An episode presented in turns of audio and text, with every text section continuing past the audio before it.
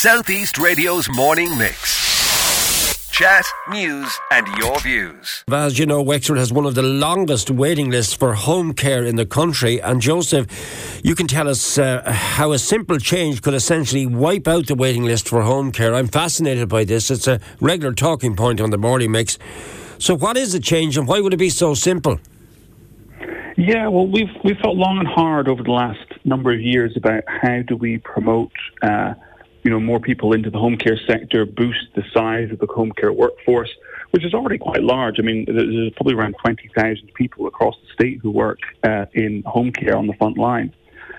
And what we've discovered over uh, examining this, uh, and the government released a report last uh, October, November, which really pinpointed what we also came to understand, which is that social welfare rules are a real disincentive to work in this country, particularly in home care they're quite hard cut-offs. You know, if you owe, if you earn over a certain amount of money, even a euro or two over, you'll lose your medical card benefit, or you could lose the working uh, family benefit.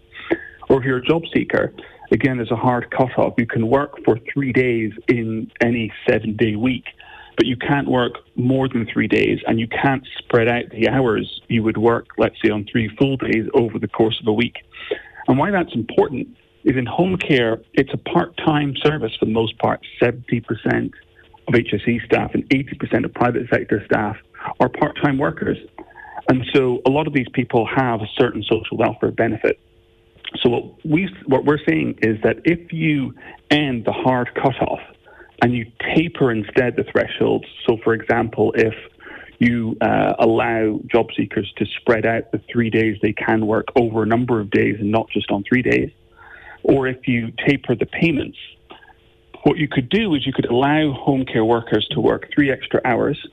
Uh, they would pay tax on that income, but they could keep the social welfare entitlement. And what you would do is you would unlock around 1.5 million care hours across the state. That would reduce the waiting list right. by around four to 5,000, if not eliminate it.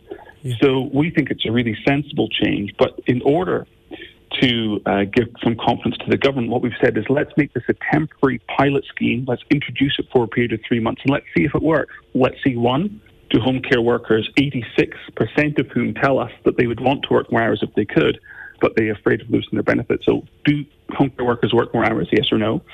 Do we see the waiting list of 6,000 go down? Yes or no? And almost all of those people are waiting for home care, they're not waiting for funding. Mm. And particularly when it comes to hospitals, do we see the, the delayed discharge? Do we see that lessen? Do we see the transfer of people from hospital back home increase? And if we see advancements in all those areas, then I think we should extend this and make this a permanent feature to support what is a part-time right. workforce. Have you tried? Um, have, so you, have, you, have you floated this with the government, Joseph? Uh, and if so, what have they said?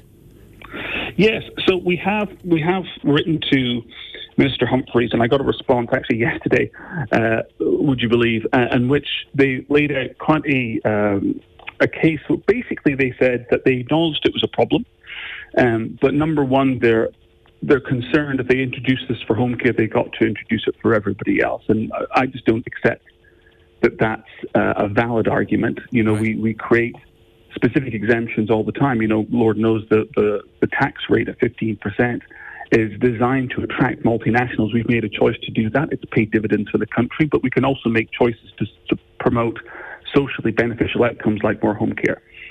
The second thing they said is they, they, they disagree with us about the nature of the problem. They think that what we need to do is simply pay that. And if we pay them more money, then uh, the, the problem will go away. Yeah. And I, I, I so whilst I agree um, with the government that we do need to pay care of more money. We're talking with the HSE right now about how we do that, how best to do that, and pay travel time, travel mileage, and increase the rate of pay ideally to the living wage at a minimum. That still wouldn't prevent the problem that we have, which is that social welfare rules have these hard cutoffs. Okay. That 75 to 80% of staff in home care are part time and will always be part time until we change our entire healthcare system to run less from a hospital and more in the community. So until there's a wider systematic change to healthcare, the way social welfare rules operate is a problem. You know, the Government Commission on Taxation, which is a report that was released last year, admitted that they need to look at tapering of benefits. And the government's own report into the social care workforce said again, social welfare rules are a disincentive to work. So we don't agree right. that simply paying more money will solve the problem. Because actually, what you would find is that people who have current benefits, if you pay them a lot more money, um, or even a bit more money, some of them will actually choose to work less in order to keep the benefit, which is worth a lot more to them. You've come up with this template. Joseph. Do you reckon the government at any stage will implement it? Do you think it can be implemented? Listen, I, I, I, think it, I think it starts with conversations like this. I think right. a lot of people, when we when we talk and explain what we're about, uh, they think that it makes sense, that they think it's definitely worth trying. Mm-hmm. And I think if we can build some support for this idea, and, and listeners of your program maybe want yeah. to write to their TD or make a representation, that's the start of it, and we're going to continue making the case. Right. Uh, in, in, the Dáil in in, uh, in government. Just remind us who HCCI are, please. Who are you? Yeah, so we're the representative body for the private home care providers. We have 31 member companies who employ around 12,000 home care workers and care for almost 30,000 people across the state, and that's people ranging from older people that need home care, people with disabilities between 18 and 65 who need home care, and even some uh, some pediatric care to uh, children with very complex needs. Right. Um, is Wexford particularly bad when it comes to this issue at the moment? Just just how bad are the waiting lists for home care, and how bad is Wexford?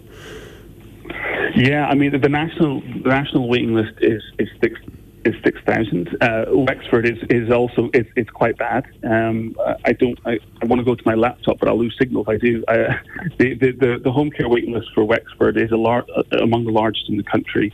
Uh, I, I think it's almost a thousand. A um, thousand. Um, uh, a thousand of the six thousand. Is that what you're saying, Joseph? Of the six thousand?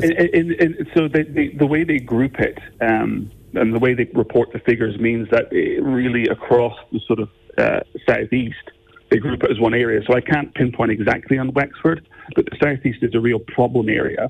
Um, and again, you know, if you if you chose to do, if the government chose to do this uh, social welfare uh, reform, I think you would see significant improvement right. across the southeast. Right. Could you even hazard a guess as to whether the, the, the problem in the southeast is a rural or urban area, or, or is it a mixture of both? Well, I, I, think it's a I think it's a mixture of both. Um, to be honest, I think part of it is reforms we need to make, and we're we're we're in talks with the HSE right now about one of the issues, which is that the HSE does not pay travel uh, mileage or travel time to providers as, as a routine operation of the home care system. They've acknowledged that that should change, and we're talking to them about how to make that change. So I think that would be an important one. But a bigger problem is that you have a workforce that's telling us we want to work more hours. Yeah. But we're afraid if we do, we'll lose these important social welfare benefits. And that's the big thing we need to change. We want to see you know, the southeast, Wexford, and uh, indeed the whole country improve when it comes to home care availability. I've spoken to carers in this show down through the years who have actually gone and visited people, and they're out of pocket when it comes to the mileage allowance, etc. Because for many people in the caring profession, I'd say for anyone in the caring profession, it's more like a vocation, isn't it? It's a vocation that you get paid for, but you're not being paid enough. Look, I, I, frankly, I agree with that. Um, and uh, when we took part in, when HCCI took part in the social care uh, review that the government had, we advocated we want to move to a one, a living wage for carers at a minimum. Mm-hmm. Two, we think the HSE needs to change its own rules and pay travel mileage uh, at a set rate uh, so that your carers get remunerated for that. But importantly, we need to make sure that carers are paid for travel time between calls that they make. Now, some of that is within, most of that is within the gift of the HSE to change the yeah. way they remunerate providers for that.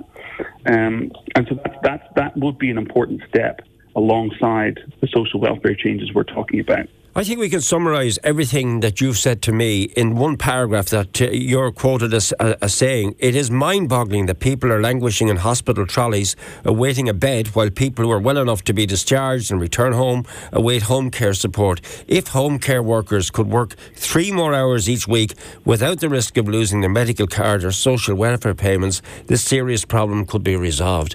That's one paragraph. And that to me makes a hell of a lot of sense. And I'm sure a lot of people in the caring profession and people people wanting to be cared for would agree with you. Can you get that across the line, Joseph? Because it's all in that, isn't it? Everything. Well, we're, we're, we're, doing our best. I'm going to be writing back to the minister to, to point out uh, the evidence behind the statement you just uh, you just read out. I'm going to be meeting with TDs to try and get the uh, the the Oireachtas Committee on on Social Welfare to call a meeting to discuss this issue and how we can make this happen. Um, you know, we, we've seen some reforms in home care over the years. Um, you know, the, the, the sector is now eligible to employ people from outside the European Union. We're in talks to increase the benefits and the deal, the remuneration given to carers. I think that's important. And this is the third leg of the stool that could really change the way home care is done in this country and end the scandal of people having to wait in hospital to get home care please keep us up to date on this, will you? We regularly link in with the carers from all aspects of, of caring, and uh, it, it is a big, big talking point. And as you just mentioned there, it's a massive issue in the southeast. So please keep us up to date with it, will you? Look, we'll keep you posted. I'm happy to come back on. Southeast Radio's morning mix. Chat, news, and your views. Alan Corcoran.